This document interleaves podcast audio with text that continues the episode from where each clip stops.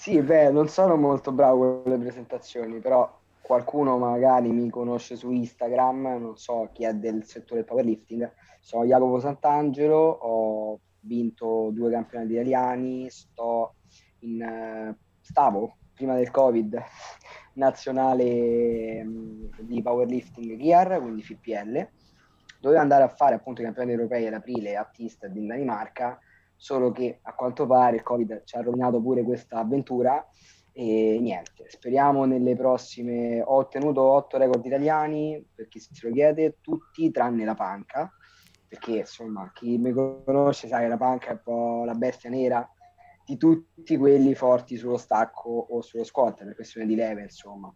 E poi non so se già hai, trattato questo argomento in altre live, in altri podcast, perdonami, penso di, di sì, comunque per farla breve, chi è forte sulla panca ha le braccette corte solitamente quindi è scarso sullo stacco e viceversa.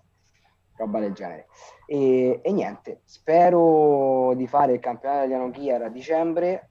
Eh, dovevo fare il campionato italiano Raw eh, adesso eh, che c'è stato ad ottobre con i miei carichi probabilmente avrei anche vinto, però non sono salito per questioni personali, insomma, cose che non voglio entrare nel dettaglio e speriamo che il 2021 sia decisamente un anno migliore, dai. Ok, tu... Ah, la cosa Vai. importante, perdonami, che sono laureato in scienze motorie, eh, l'argomento giustamente uno non lo dice, e preparo, faccio preparazione atletica da tre anni, non solo per il powerlifting, col coaching online o live, ma anche per una squadra di nuoto, una squadra di nuoto sincronizzato. Poi dovevo iniziare anche col basket, insomma, vediamo l'anno prossimo. Però sono un preparato a 360 gradi, diciamo.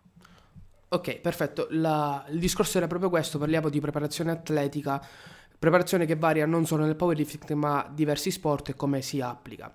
Perché, perché ho deciso di contattarti? Oltre che me l'hanno suggerito su Instagram, ho messo una domanda e mi hanno detto contatta Jacopo, vedi se si fa intervistare.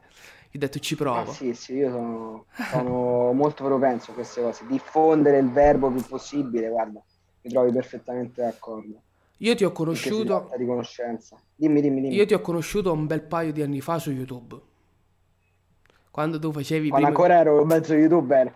Eh sì. Che poi il canale non si chiamava come si chiama ora, giusto? Non vorrei. Sì, sì, sì, eravamo tre ragazzi, poi diciamo che ognuno ha avuto le sue, le sue vie, insomma. Sono rimasto solamente io. Ogni tanto metto dei video su YouTube, ma diciamo che lavorando e facendo l'atleta non ho molto tempo per fare il fit influencer. Questa è una cosa che ci tengo a precisare perché molto spesso le persone vedono uno che ha un po' più di follower sui social e dicono ok questo non fa niente la mattina a sera, in realtà non è proprio così, nel senso se decidi di fare lo youtuber secondo me non puoi fare l'atleta. Se decidi di fare l'atleta non puoi farlo, cioè sono due cose che non stanno proprio, non, non hai tempo, tra lavoro e allenamento non c'hai tempo di stare lì con la videocamera quando devo fare un massimale non è che mi viene dire ciao ragazzi, benvenuti in questo nuovo video, cioè devo pensare a fare un massimale quindi le mie concentrazioni, la mia concentrazione è tutta rivolta verso quella, quell'alzata, non, non ce la faccio a pensare ad altro. Eh, sono assolutamente d'accordo con te, quello che capita a me molte volte non pubblico contenuti su YouTube perché negli elementi non riesco a fare due cose indipendenti, o guardo la videocamera o mi. Certo, certo, certo, certo. Ed è un limite per chi cerca di ampliare comunque il livello di social soprattutto se ti alleni solo, perché se ti alleni in due c'è uno che registra, uno che fa l'allenamento e già ti riesce un po' a sistemare. Se sei da solo diventa un po' più complicato. Solitamente io registravo nelle sedute non pesanti, perché nelle sedute non pesanti riesci comunque, ecco, quando c'è la seduta tecnica, a spiegare quello che stai facendo, a dare consigli. Le sedute pesanti io non, non sono pro a usare la videocamera, o meglio, la usi, la metti là, però non è che c'è tanto da parlare, devi quasi pensare che non c'è nessuno che ti guarda. Sì, infatti, poi diciamo che anche che nelle palestre commerciali diventa ancora più complicato trovare l'ambiente giusto uh. registrare, quindi sì, tu sì, attualmente sì, stai lavorando in una palestra, se non sbaglio? In più di una, sì, sì, sì. Come personal trainer specifico per il PL o fai preparazione atletica generale? Allora, preparazione atletica generale e personal trainer generale. Come um, powerlifting seguo solamente online, col coaching online, insomma. Perché ho visto che hai un sacco di ragazzi di età molto bassa.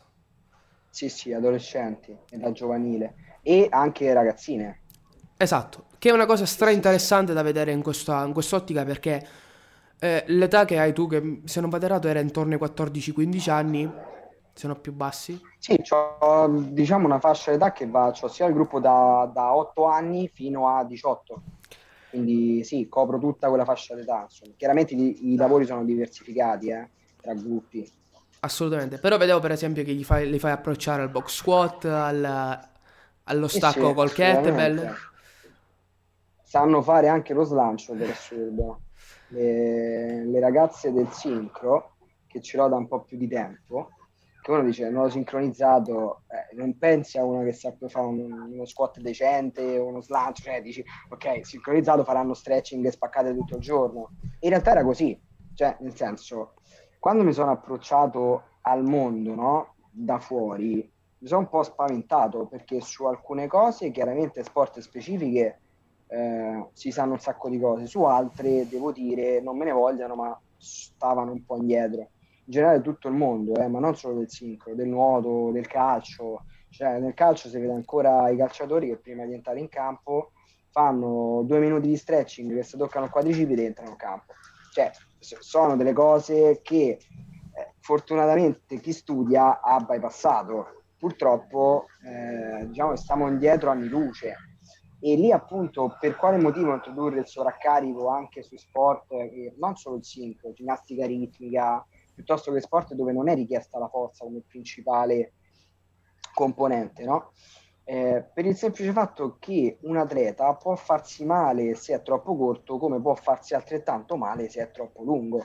Cioè, l- i recettori che abbiamo, che sono i fusi neuromuscolari e il, um, gli organi tendini del Golgi, che praticamente per chi non è del settore sono dei eh, recettori di stiramento, no? Che praticamente, per farvela breve, quando il muscolo si tira troppo, questi dicono oh che sta succedendo? E fanno contrarre il muscolo ok? Poi su di questo sono state studiate varie tecniche di stretching il PNF il crack eccetera eccetera proprio su questi recettori. E il problema qual è? Che quando si va a lavorare con atleti soprattutto in età giovanile che hanno un ROM esagerato perché comunque loro devono fare le spaccate sugli step eh, e faccio fare anche quello, eh, non, è, non, è, che faccio assolutamente pesi. Ci sono delle sedute, ho tre volte a settimana, faccio una seduta di forza, una seduta tecnico specifica per il sincro e una seduta di eh, mobilità ehm, e core, insomma, strength and conditioning classico, no? Ok? Magari metto in mezzo anche la fitball, cose del genere. E questo dicevo perché molte volte loro si fanno male e neanche se ne accorgono perché praticamente hanno, sono abituati a fare un ROM talmente ampio con le articolazioni, che sia quella della spalla, che sia quella dell'anca, che rischiano che i fusi neuromuscolari non gli funzionano. È capitato l'anno scorso eh, un atleta che sta in nazionale che praticamente si è lussata la spalla nel sonno. Ora, c'è da eh, chiarire una cosa, non è che questa dormiva e si è lussata una spalla così, probabilmente era già in atto una sublussazione e c'erano già eh, dei pretesti, ok? Però insomma a me è stato chiesto, ma è possibile che questa sia illustrata la spalla? E io ho risposto, è possibile perché molte volte loro hanno talmente ampio ROM che rischiano di farsi male senza che, che, che lo riconoscano che effettivamente stanno male, se ne accorgono dopo, no? A freddo. E per questo motivo secondo me è importante anche oltre a livello, del, a livello motorio, insomma, di coordinazione, per poi anche quello che succede dentro l'acqua, è importante anche sotto il punto di vista della prevenzione, perché appunto il lavoro con i sovraccarichi è prima di tutto prevenzione. E poi perché la gente ancora pensa che se metti chili eh, rischi di farti male, in realtà rischi di farti male più eh, non sapendo utilizzare i sovraccarichi, chiaramente con coscienza di causa, eh, non è che non voglio che la gente pensa che io arriva una ragazzina del sincro e metto 200 kg sulle spalle. No, non è così, ok? Ci si arriva gradualmente, è soggettivo, ognuna utilizza quello piuttosto che quell'altro, però tutte quante sanno maneggiare bene i carichi. La cosa che c'è da dire, come stai dicendo bene tu, è che in qualunque sport alla base c'è una formazione di pesistica che serve poi naturalmente adeguata a quello sport e volevo arrivare proprio a questo perché c'è differenza per esempio noi nel powerlifting in palestra riproduciamo quello che è l'esercizio da gara, quindi lo squat noi lo facciamo sì, sì. fedelmente. Differentemente magari un ragazzo che pratica basket in palestra non si allena continuamente a fare tiri, ma deve fare una preparazione specifica che è diversa. Certo, certo. Tra l'altro colgo l'occasione anche per dire molto spesso no, che eh, su un atleta lo scendere sotto al parallelo è stato visto che in realtà eh, serve e non serve, nel senso che è stato visto che al parallelo, quindi per chi non lo sa, penso che se ti segue gente che fa powerlifting sanno tutti cosa sia il parallelo, è la linea dell'anca il ginocchio, no? Ok? È stato visto che i muscoli reclutati al parallelo o un, centim- un millimetro sotto, che sarebbe l'alzata valida nel powerlifting, in realtà sono gli stessi, non cambia chissà quanto. Quindi io su un atleta che già ha tanto stress, che senso ha farlo scendere col eh, cosiddetto squat ATG, no? A grasa, culo a terra, se poi rischio che magari perde tensione piuttosto che va sul tessuto connettivo, tutto sul ginocchio, rischia di scomporsi, non mi serve che lui diventi forte nel gesto dello sport, semplicemente mi serve per altro. Quindi c'è anche da fare questa ehm, distinzione, anche sulla panca, il fermo che io lo faccio far fare agli atleti non avrebbe alcun senso, no? Però c'è sempre qualcuno quando metti un video, eh, però il fermo è, che gli serve, non serve oppure lo stacco sumo, perché devo far fare lo stacco sumo a, a un atleta? Fondamentalmente preferisco fargli fare il classico, però vabbè, insomma, sono, sono cose che poi c'è sempre chi ha da ridire. Quello, sto mondo abituati, se vuoi metterti su internet, eh, abituati a gente che ti romperà le scatole giorno per giorno. Vivono di quello molti. E diciamo, stiamo parlando quindi della specificità, no? Non ha senso allenarsi da powerlifter se faccio basket. Sono due sport diversi certo, e vanno no, gestiti diversi. powerlifting. Eh, esattamente. Quello che volevo trattare in questo video era eh, la domanda che molti e che è secondo me un dogma ma che si deve completamente togliere è a che età si può iniziare a praticare pesi. Quindi a che età posso eh, un atleta può iniziare, un ragazzo può iniziare a fare squat, può iniziare a fare stacco in maniera comunque con dei carichi per lui che sono alti. Tu quanti anni hai? Curiosità. 20. Ok. Tu considera che io fino all'età tua, eh, forse un po' prima, io stesso facevo nuoto, ok?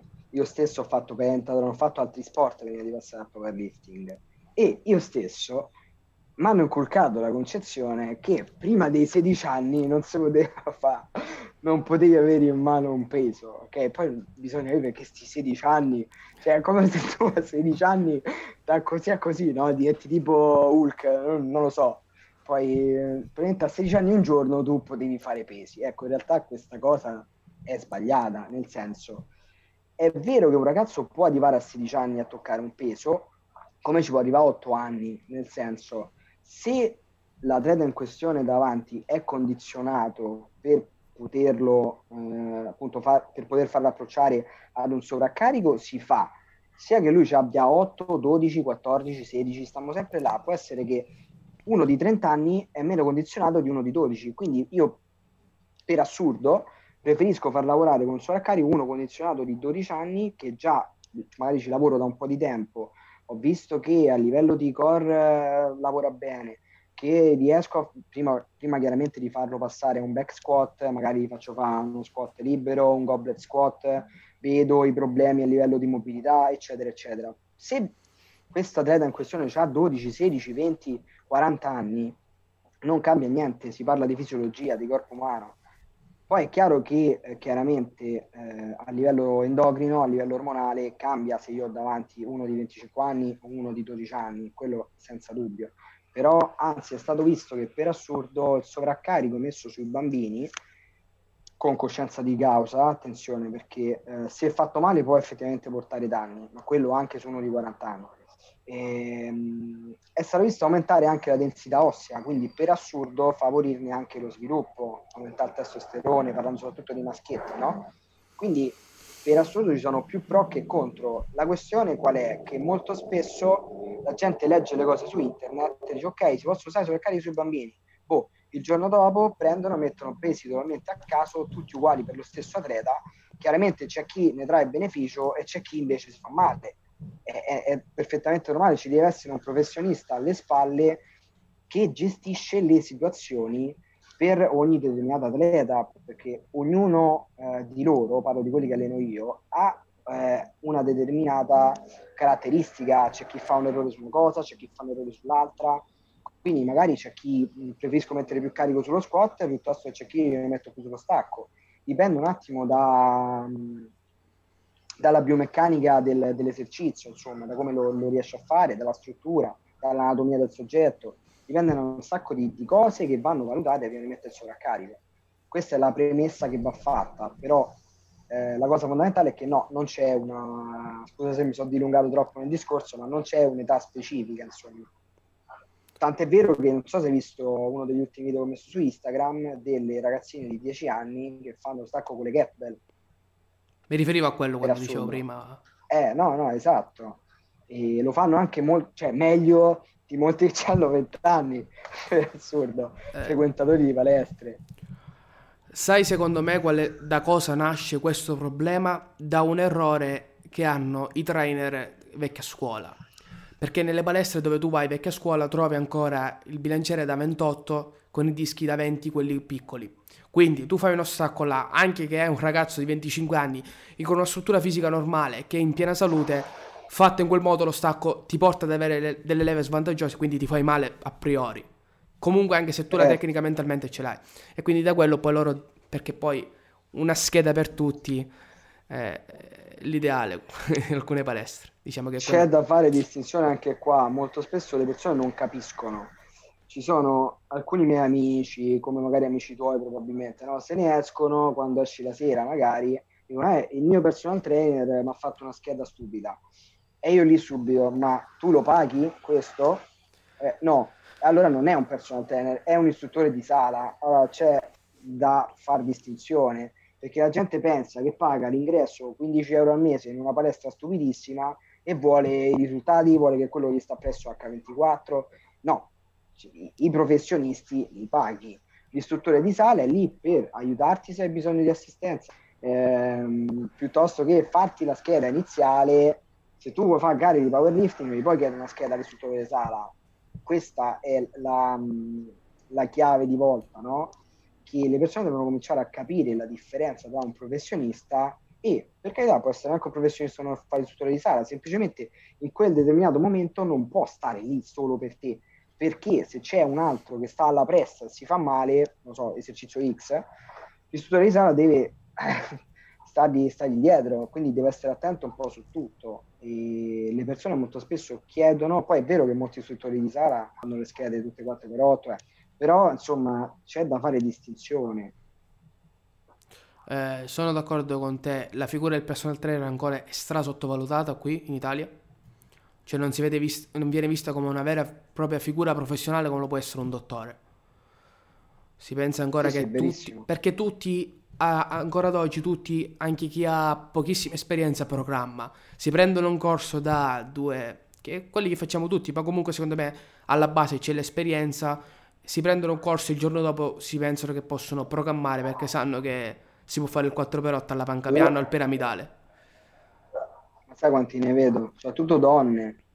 Però io vedo un sacco di ragazzi su Instagram che pubblicano foto e diventano, tra virgolette, famose sui social, no? Hanno un sacco di follower e si mettono a fare allenatrici senza capirci niente, solo perché hanno un bel fisico, per carità. Eh, sono il primo che dicevo complimenti, beata te, cioè, be- vabbè. Però eh, lì mi fa un po' arrabbiare la questione, perché uno con un corso di una settimana non è che può mettersi a allenare, poi eh, non lo so, nel senso è un'arma a doppio taglio il mondo social, puoi trarne beneficio come puoi trarne svantaggio. Il problema sta nella stupidità delle persone ad affidarsi a Tizio X solamente perché ha 100.000 follower. Allora pensi che sia bravo. Allo stesso modo è come quello che lo paghi 100 euro l'ora, deve essere più bravo di uno che paghi 50 euro l'ora perché lo paghi di più. Questa concezione che c'è soprattutto nei, magari nei quartieri ricchi, parlo qui a Roma, no? Eh, ma il mio personal trainer lo pago di più, quindi è più bravo. Ma mh, mm, non, non è detto, mh, mm, nel senso c'è sempre da contestualizzare. Poi ecco, c'è questa guerra continua dei laureati in scienze motorie, ci metto dentro pure io, per far riconoscere il laureato in scienze motorie come professione sanitaria. Questa è una lotta che va avanti da anni e nessuno mai si, si caga questa cosa. Eh, per assurdo tu chiedi a, a un ragazzo, a un signore, 50 euro l'ora per una seduta personal, quello ti guarda stranissimo. Va dal dottore, dal dentista a 100 euro l'ora li paga, eh, ma perdonami, perché quello è un professionista del settore de- dei denti, chiaramente io non è mi posso mettere a fare il dentista, ci mancherebbe, però se quello è un professionista si fa pagare tot, perché io che sono un professionista di questo settore non posso farmi pagare tot o, o la gente mi guarda male, come se, non lo so, li volessi menare. Nel senso, ognuno è un professionista del proprio settore e c'è bisogno di riconoscere la professionalità anche nel nostro settore, come nella preparazione atletica piuttosto che nel powerlifting. Sai quanti ho visto che si impro- improvvisano allenatori di powerlifting che hanno a malapena sì, no, fatto una gara single lift, tra l'altro con scarsi risultati. Poi gli scarsi risultati, per carità, quello non sono segno evidente della bravura di un, di un allenatore. Non è detto che un allenatore bravo debba per forza aver vinto qualcosa, assolutamente no però insomma se tu in primis non sai maneggiare un carico, come puoi insegnarlo o capire eh, cosa sta succedendo nel corpo della persona che segui? Arriviamo al punto che ti volevo fare la, un'altra domanda. Quindi per te reputi fondamentale l'esperienza nello sport che vai poi ad insegnare? Cioè, ora... Assolutamente sì. Okay. Sì, sì. No, no, ti ho capito perfettamente. Io assolutamente sì. Cioè, nel senso, la teoria è importantissima, eh, bisogna studiare, bisogna fare libri e tutto quanto. Eh, diciamo che non sono né cartesio né un empirista, nel senso che eh, c'è da fare una via di mezzo, eh, ok la teoria, ma ok anche la pratica, perché io che quando mi sono approcciato al sincro, ti faccio questo esempio proprio su di me, soggettivo, no? Io venivo dal nuoto, ok, nuoto in vasca, quindi praticamente avendo fatto questo sport più o meno sapevo come funzionava sapevo tramite gli studi fatti, la fisiologia, l'anatomia, eccetera, come lavorare su un nuotatore. Però non sapevo come lavorare su eh, uno che fa, una che fa sincro, nel senso è vero che lo sport è lo stesso, la fisiologia più o meno è la stessa, perché anche loro quando fanno poi i balletti, i doppi, le squadre, si tratta di due minuti, due minuti e mezzo di esercizio continuo a grande richiesta di ossigeno, quindi si tratta sempre del lattato, stiamo sempre su quel determinato meccanismo energetico, no? eh, l'aerobico lattacido. E quindi i lavori da fare sono quelli, però la specificità dello sport la impari solo o se hai fatto sport o se c'è voglia di imparare, perché se hai presunzione di dire io so allenare tutto e tutti è assurdo. Io stesso, se viene uno che fa hockey al momento, io posso curare la preparazione atletica sotto il profilo della forza, ma il lavoro specifico sull'hockey mi ci vuole un po' di tempo. Io ho cominciato, cioè devo studiare la cosa specifica dell'hockey, come funziona, capito? E qui eh, purtroppo si vedono in giro persone onnipotenti, tuttologi, che sanno fare tutto di tutto. In realtà non è così. Io stesso sul powerlifting posso definirmi esperto, sul eh, weightlifting posso definirmi ni, sul nuoto posso, però magari viene uno che fa hockey, io non, non posso definirmi un esperto di hockey Capisci il punto qual è? Che secondo me l'esperienza conta tanto, assolutamente. E secondo te conviene che un trainer si specifica su una o massimo due o tre categorie eh, perché poi il troppo non riesci neanche a gestirlo?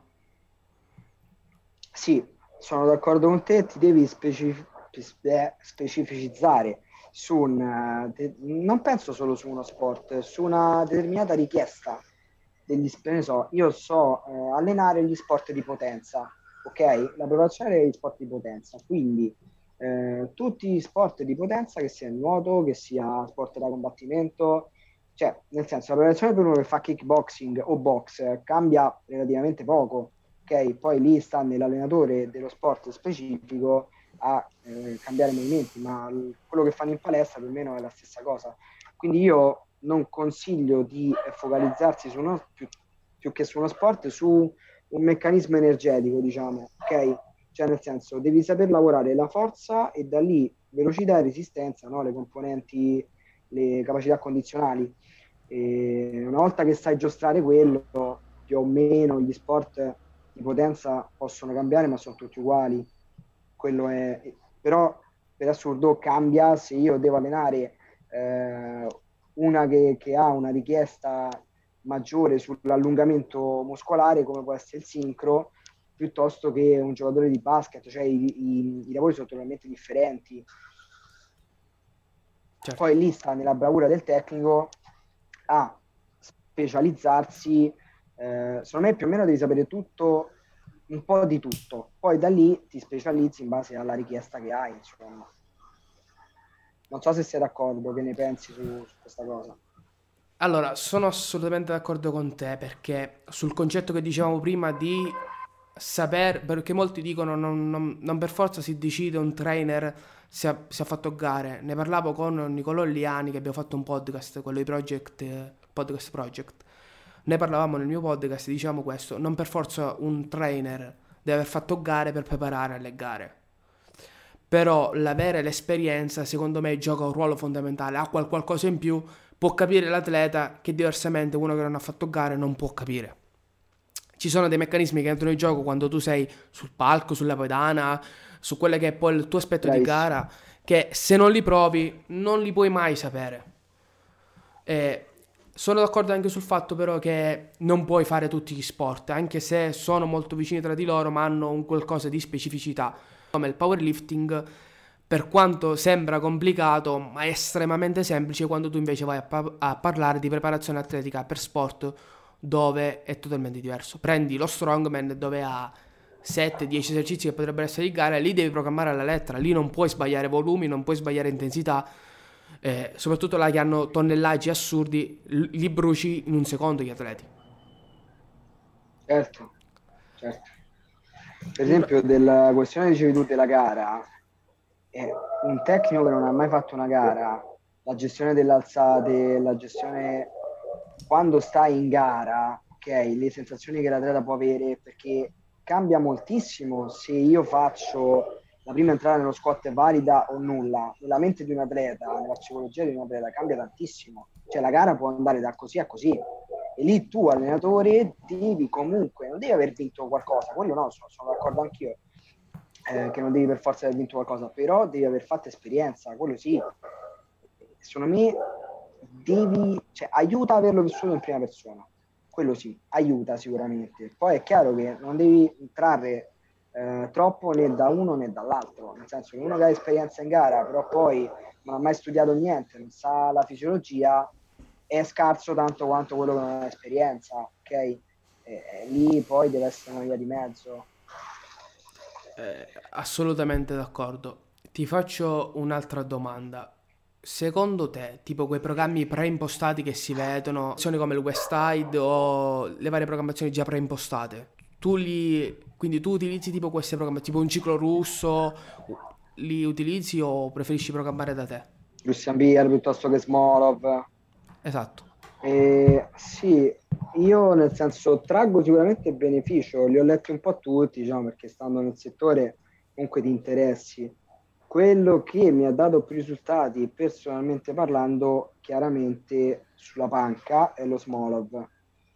Chiaro è che ogni cosa devi prenderla con le pinze, nel senso che eh, anche lo Smolov su un, un neofita, uno che si allena poco, io non gli posso dare una percentuale di volume così tanto alta, perché rischio che sia controproducente. Quindi, ok, gli schemi preimpostati possono servire secondo me su un atleta medio medio avanzato che si sa gestire comunque eh, l'RPE, perché secondo me tu prendi una programmazione, qualsiasi essa sia, più che ragionare a percentuale, se io non conosco l'atleta, preferisco ragionare all'RPE. Questa è una cosa sulla quale ho anche eh, discusso in maniera pacifica con Filippo D'Albero, nel senso ne ho parlato, no?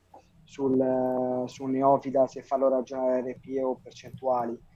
E comunque non mi perdo dal filo del discorso a parere mio possono servire, però poi devi modificarle. Nel senso, io pure molto spesso mi sono ritrovato a fare programmazione a ragazzi che ho detto, ok, mh, mm, sono già tot uh, settimane che sta lavorando, sono già tot programmazioni che fa con me, prova a fargli fare qualcosa di un po' più intenso.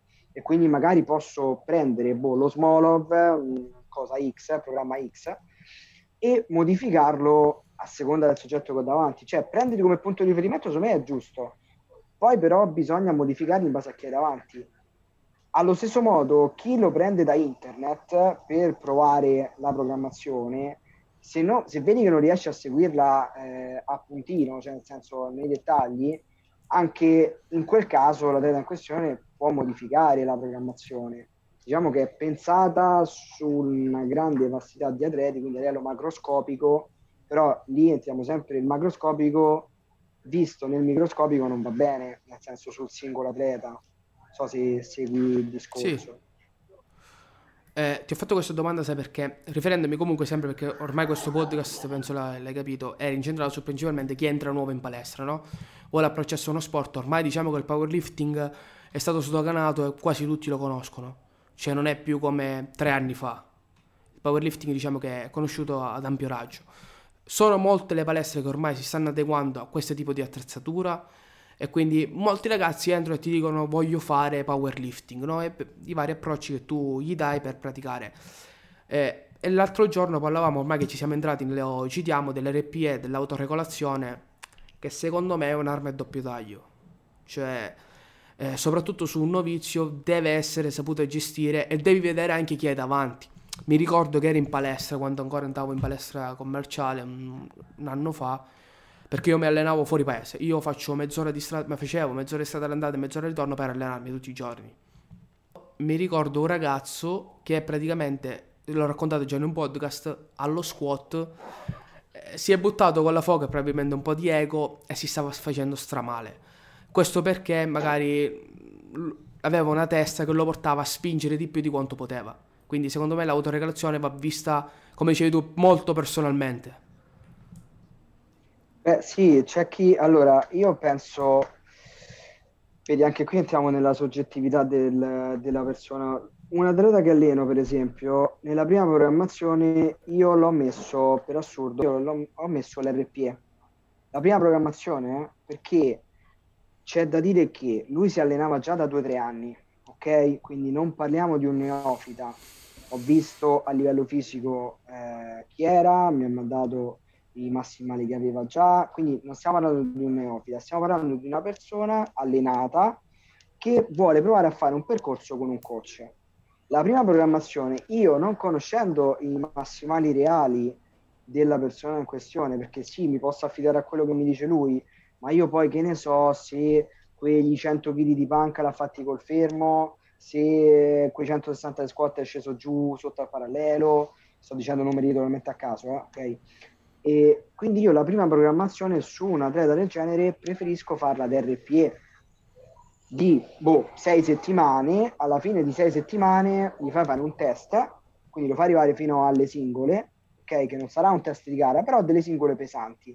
Quindi dici ok, fai delle singole RPE 9,5, ok, in cui tu già lì cominci a capire, oppure se è uno ancora meno allenato, puoi farlo ragionare sulle doppie, sulle triple, ok? Arriva il massimale indiretto, cioè più o meno lo puoi calcolare su una tripla sì. pesante, ok?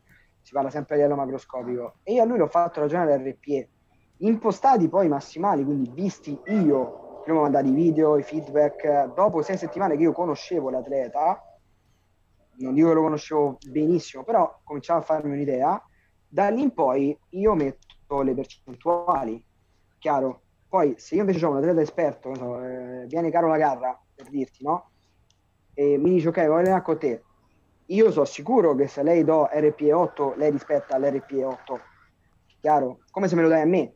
Se a me eh, tu, coach, mi dici, oh, RPE 8, io non faccio RPE 10. È capitato che l'ho fatto anch'io in passato. Ho imparato dagli errori, ok? Adesso non lo faccio più. Poi ci sta che qualcuno ogni tanto vada fuori programma, lo faccio pure io, eh? ok? c'è da dirlo, il giorno che stavo particolarmente meglio, ho un 5 per 1 RPE9, vedo che l'RPE9 eh, che teoricamente sia a 200 kg sale troppo facile, io prendo e metto magari 220 che per me è un PR, capito quello che voglio dire? Ci sta, però è, è, come dicevo prima è sempre soggettivo. Chiaro è che se mi arriva un neofita, eh, prima programmazione, io anche tendo a non farlo lavorare sull'RPE, ok? Eh, però non è per forza la prima programmazione deve essere fatta a percentuali o RPE. No, pure lì dipende, perché io so un atleta che si allena da tre anni, faceva bodybuilding, poi passare al powerlifting, comunque non stiamo parlando di una persona di allenata, stiamo parlando di una persona che sa che vuol dire avere un carico sulle spalle, si presume, ok? Quindi eh, anche lì io l'ho fatto ragionare ad RPE e devo dire che mi sono trovato bene. Poi chiaramente sta all'atleta a mandarti tutti i video con i feedback se tu vedi chiaramente che gli è scritto RPE6 e quello ha grindato l'alzata, io scrivo la prossima volta, ti levo l'RPE o metti questo determinato carico, capito? Poi sta se c'è un continuo feedback tra eh, atleta e allenatore, che per me è molto importante, eh, si costruiscono le cose in due, ecco pure questa cosa che sia di preparazione atletica o powerlifting, per me ci deve essere sempre il rapporto atleta-allenatore, cioè l'atleta non deve fare l'onnipotente, eh, scusami, eh, l'allenatore non deve fare l'onnipotente che decide tutto lui e basta, deve sapere anche, cioè l'atleta deve ascoltare anche i feedback dell'atleta, perché chiaramente uno fa una programmazione, può essere anche che eh, la programmazione venga cambiata in corso d'opera, cioè nel senso molto spesso le persone devono capire questa cosa, non, non esiste la programmazione magica, dice oh Sant'Angelo mi ha dato questa programmazione, uh, adesso faccio record del mondo. Magari io vedo che alla quarta settimana non mi va bene una cosa, ti dico ok, aspetta un attimo, cambiamo una cosa da qui all'ottava settimana, capito? E, e c'è sempre da, da vedere questo e per questo motivo secondo me le programmazioni che trovi su internet vanno prese con le pinze perché lì eh, ti dicono fai otto settimane di programmazione, ma può cambiare benissimo il tuo corpo dalla prima alla quarta settimana. Può, può essere che hai fatto già adattamento alla quinta settimana e si sono stati massimali. Quindi tu poi vai a lavorare le ultime due settimane con delle percentuali che in realtà sono più basse di quelle che realmente ti servono o più alte di quelle che realmente ti servono, capito? Eh, quindi c'è sempre da fare un discorso generale da prendere con le pinze, insomma. Uh, assolutamente. E ti faccio un'altra domanda, sempre riferita al fatto di un novizio. Un novizio che si approccia alla palestra, come hai detto tu, quindi lavori all'interno delle palestre e ne vedi molti, penso. Soprattutto a Roma, lì eh, c'è un giro molto più grosso. E tendenzialmente viene un ragazzo in palestra e dice mi voglio fare il fisico, non, non voglio fare chissà che cosa. E gli fai comunque utilizzare già da subito molti articolari o preferisci fargli fare delle sedute, per esempio, che ti posso dire 4 settimane di eh, muscolazione dove lo fai lavorare più o meno sul muscolo, gli fai sentire il muscolo, però lo fai lavorare con delle macchine e dopo lo butti casomai in molti articolari? Io sono più favorevole alla seconda che hai detto, nel senso, eh, dipende sempre chi ho davanti. Se, se vedo che è un ragazzo già strutturato, è un conto. Se vedo uno che è proprio zero, io non lo posso mettere a fare uno squat, uno che è proprio zero, nel senso che comunque un minimo di muscolazione va fatta. Un atleta cresce a livello di forza se cresce a livello ipertrofico. Quindi io devo cercare nel, nel powerlifting, ora faccio esempio powerlifting, di riempire quanto più possibile la categoria di muscolo, ma non perché io debba risultare bello l'estate in costume, semplicemente perché mi darà eh, sicuramente più stabilità sull'alzata e mi consentirà di stare, tra virgolette, più tranquillo sotto il punto di vista degli infortuni se mi entra uno che pesa 40 kg il primo giorno in palestra, io non lo posso far lavorare con lo squat. O perlomeno dovrò cercare sicuramente di condizionarlo le prime 3-4 settimane, fa un total body, fa un po' di tutto, eh, anche perché tu lo metti a fare lo squat, uno che pesa 40 kg il primo giorno in palestra non ritorna, nel senso c'hai DOMS per 10 giorni, quello l'iscrizione in palestra l'ha buttata praticamente, lo perdi, quindi c'è anche da vedere il cliente che è davanti se mi entra uno già fisicato che vuole crescere, in quel caso posso scegliere di vedere. Teoricamente, poi professionalmente parlando, ci sono dei test da fare prima di metterlo su uno squat. Io per, personalmente mi trovo molto bene con l'FMS. Non so se tu conosci l'FMS.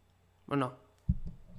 Uh, sono praticamente dei. è usato moltissimo in America la preparazione atletica del um, uh, rugby, football americano, sta roba qua sono sette movimenti praticamente in cui tu fai una um, anamnesi dell'atleta generale sotto il punto di vista della, delle articolazioni, quanto è mobile sulla coxofemorale, c'è un test dove tu hai un bastone, fai alzare la gamba da stare da terra e vedi che angolo riesci a fare, piuttosto che eh, il più stupido di test è quello che metti eh, le due mani dietro la schiena, giusto con un bastone. Sì prendi i centimetri e vedi il disallineamento che c'ha a destra e a sinistra, piuttosto io ti sto parlando sempre di quello che si dovrebbe fare professionalmente parlando.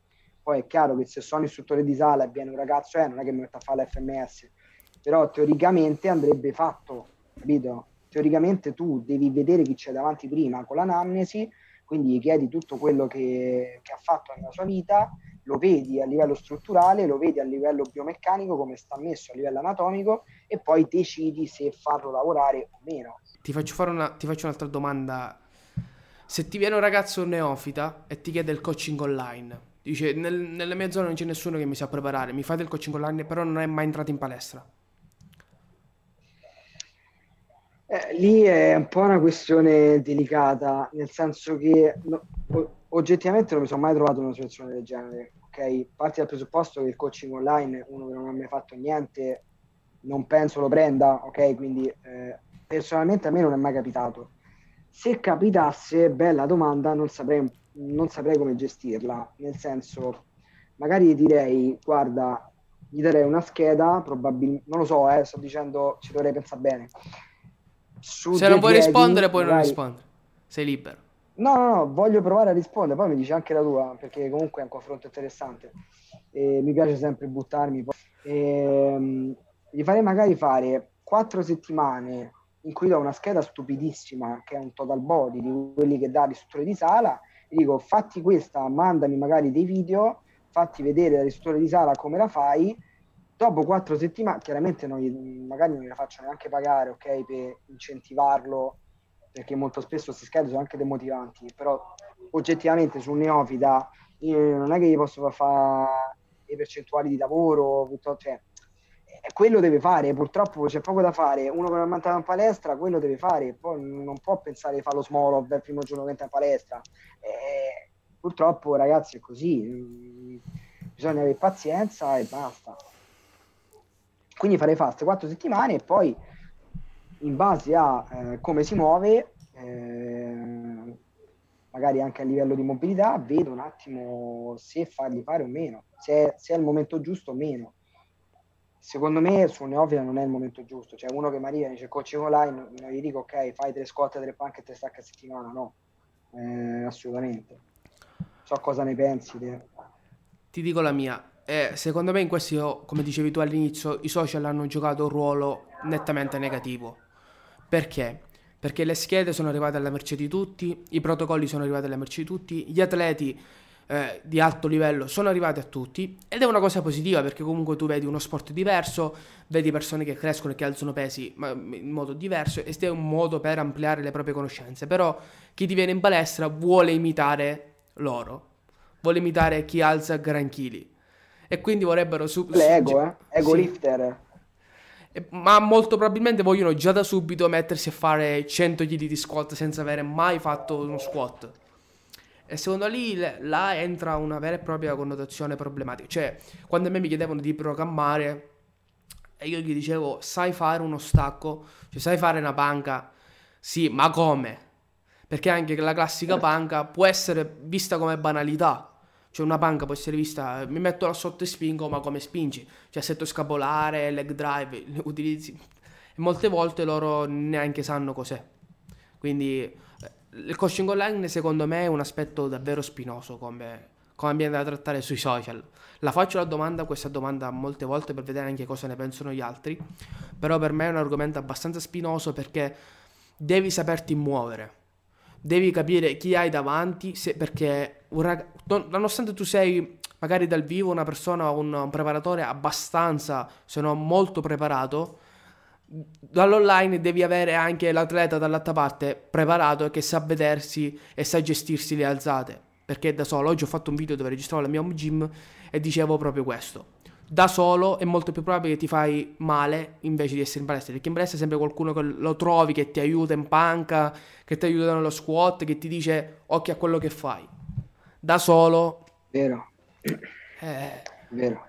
Infatti io non sono un amante dell'home gym, eh? nel senso eh, tu mo te la sei fatta, sono contento per te, ok, però io non sono molto amante dell'home gym, nel senso posso farmi l'home gym, ma mh, deve esserci, non dico il mio allenatore, però qualcun altro che capisca di pesi, che mi possa fare assistenza, la, dalla stupidissima assistenza sulla panca eh, che mi stacca il bilanciere, cioè staccarsi il bilanciere da solo può portare a andare a dei traumi da non sottovalutare quando si parla di carichi alti, se io devo fare il 95%, eh, me lo stacco da solo, già mi sono bruciato l'azzata, capito? Per questo motivo io non sono amante del gym. Poi oggi su Instagram ho fatto il gear da solo sul balcone come un pazzo, però eh, anche lì oggi ho fatto una doppia, una tripla 160 di squat, non mi sono messo a fare 200 kg che sennò qua eh, rimanevo, rimanevo solo sul balcone e cascavo di sotto al balcone se cascavano i pesi. Quindi eh, molte cose io non sarei propenso a spingermi oltre, Cioè, invece magari con l'aiuto di un coach o di qual- qualcuno che mi fa assistenza, con la sicurezza che ho in palestra e tutto quanto, mh, probabilmente sarei più propenso a spingermi oltre. Ti dico che io sono anche contrario all'home gym e una volta ho avuto mezzo dibattito nei commenti con un ragazzo che e tipo lui mi fa e questo ragazzo mi commenta e naturalmente lui aveva delle sue ragioni dice ma non ha senso spendere tutti questi soldi per questa attrezzatura alla fine con la RDX può fare lo stesso sai i classici dibattiti meglio farti un home gym e io gli ho spiegato gli ho elencato tutti i vari problemi che portavano a allenarsi in home gym no?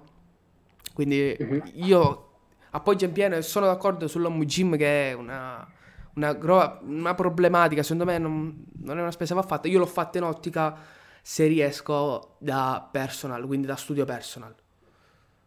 Quello, quello ha senso, quello ha senso, ma ha anche senso eh, un giorno che io smetto di fare powerlifting e voglio continuare ad allenarmi così per mantenermi in forma, ci sta avere un gym, anzi è pure più comodo, scendo giù o magari fuori al balcone, prendo, mi alleno eh, ho detto fuori dal balcone perché io sono fuori dal balcone in questo video, però insomma a dicembre, gennaio non è che sia proprio una scelta eh, sensata. Vabbè, insomma, averla dentro casa è comodo, però anche lì, eh, se vuoi fare l'atleta, se vuoi provare a gareggiare, secondo me uno non ha lo stesso stimolo di uno che ti urla, ti dà due pizze in palestra e parlo del powerlifting, eh, ok? Perché io ho bisogno, cioè io sento proprio che ho bisogno di qualcuno che mi stia lì, eh, ti dice quello che devi fare, ti ricorda in un momento che ti dico dell'alzata, che so, petto in alto, non so, ti dico dei feedback, no?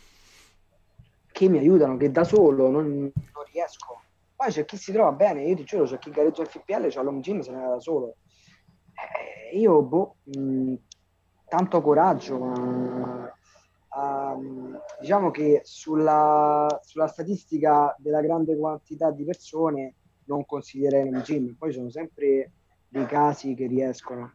L'allenamento in home gym deve essere saputo fare, non puoi andare, a, non puoi andare così a casaccio. Hai molto meno attrezzatura, quindi devi gestire bene i volumi, devi gestire bene l'intensità.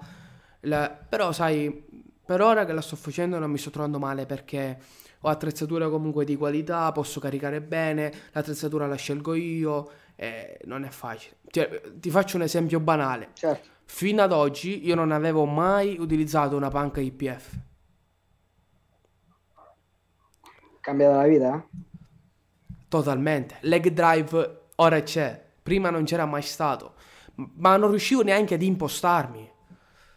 Sembra banale, oppure che ti posso dire, staccare la panca eh, eh, sì, è vero, mi faceva aiutare come dicevi tu, ma io là, per esempio, dovevo staccare e già ero fuori set perché eh, le, dove mettevo il bilanciere era più alto di quello che doveva essere. Perché c'erano le classiche panche da bodybuilder, quelle vecchie. Quelle col uh, cosetto AU tipo. Sì, so, già, fatto, sì, già fatto, che non lo puoi modificare. Tecno Gym. Esatto. Sì, sì, sì, non è regolabile. Per sì, questo... Sì, sì, ho capito. Quindi tu in questo caso, secondo me, ci sta, compri un po' di attrezzatura, poi se siete due o tre amici, ti alleni pure. Ti auguro una buona giornata. Sapere, tanto. Sì, no, vabbè, comunque su Instagram noi ci aggiorniamo. Dai. Va bene, grazie Giuseppe. Ciao, grazie a te. Ciao, ciao, ciao.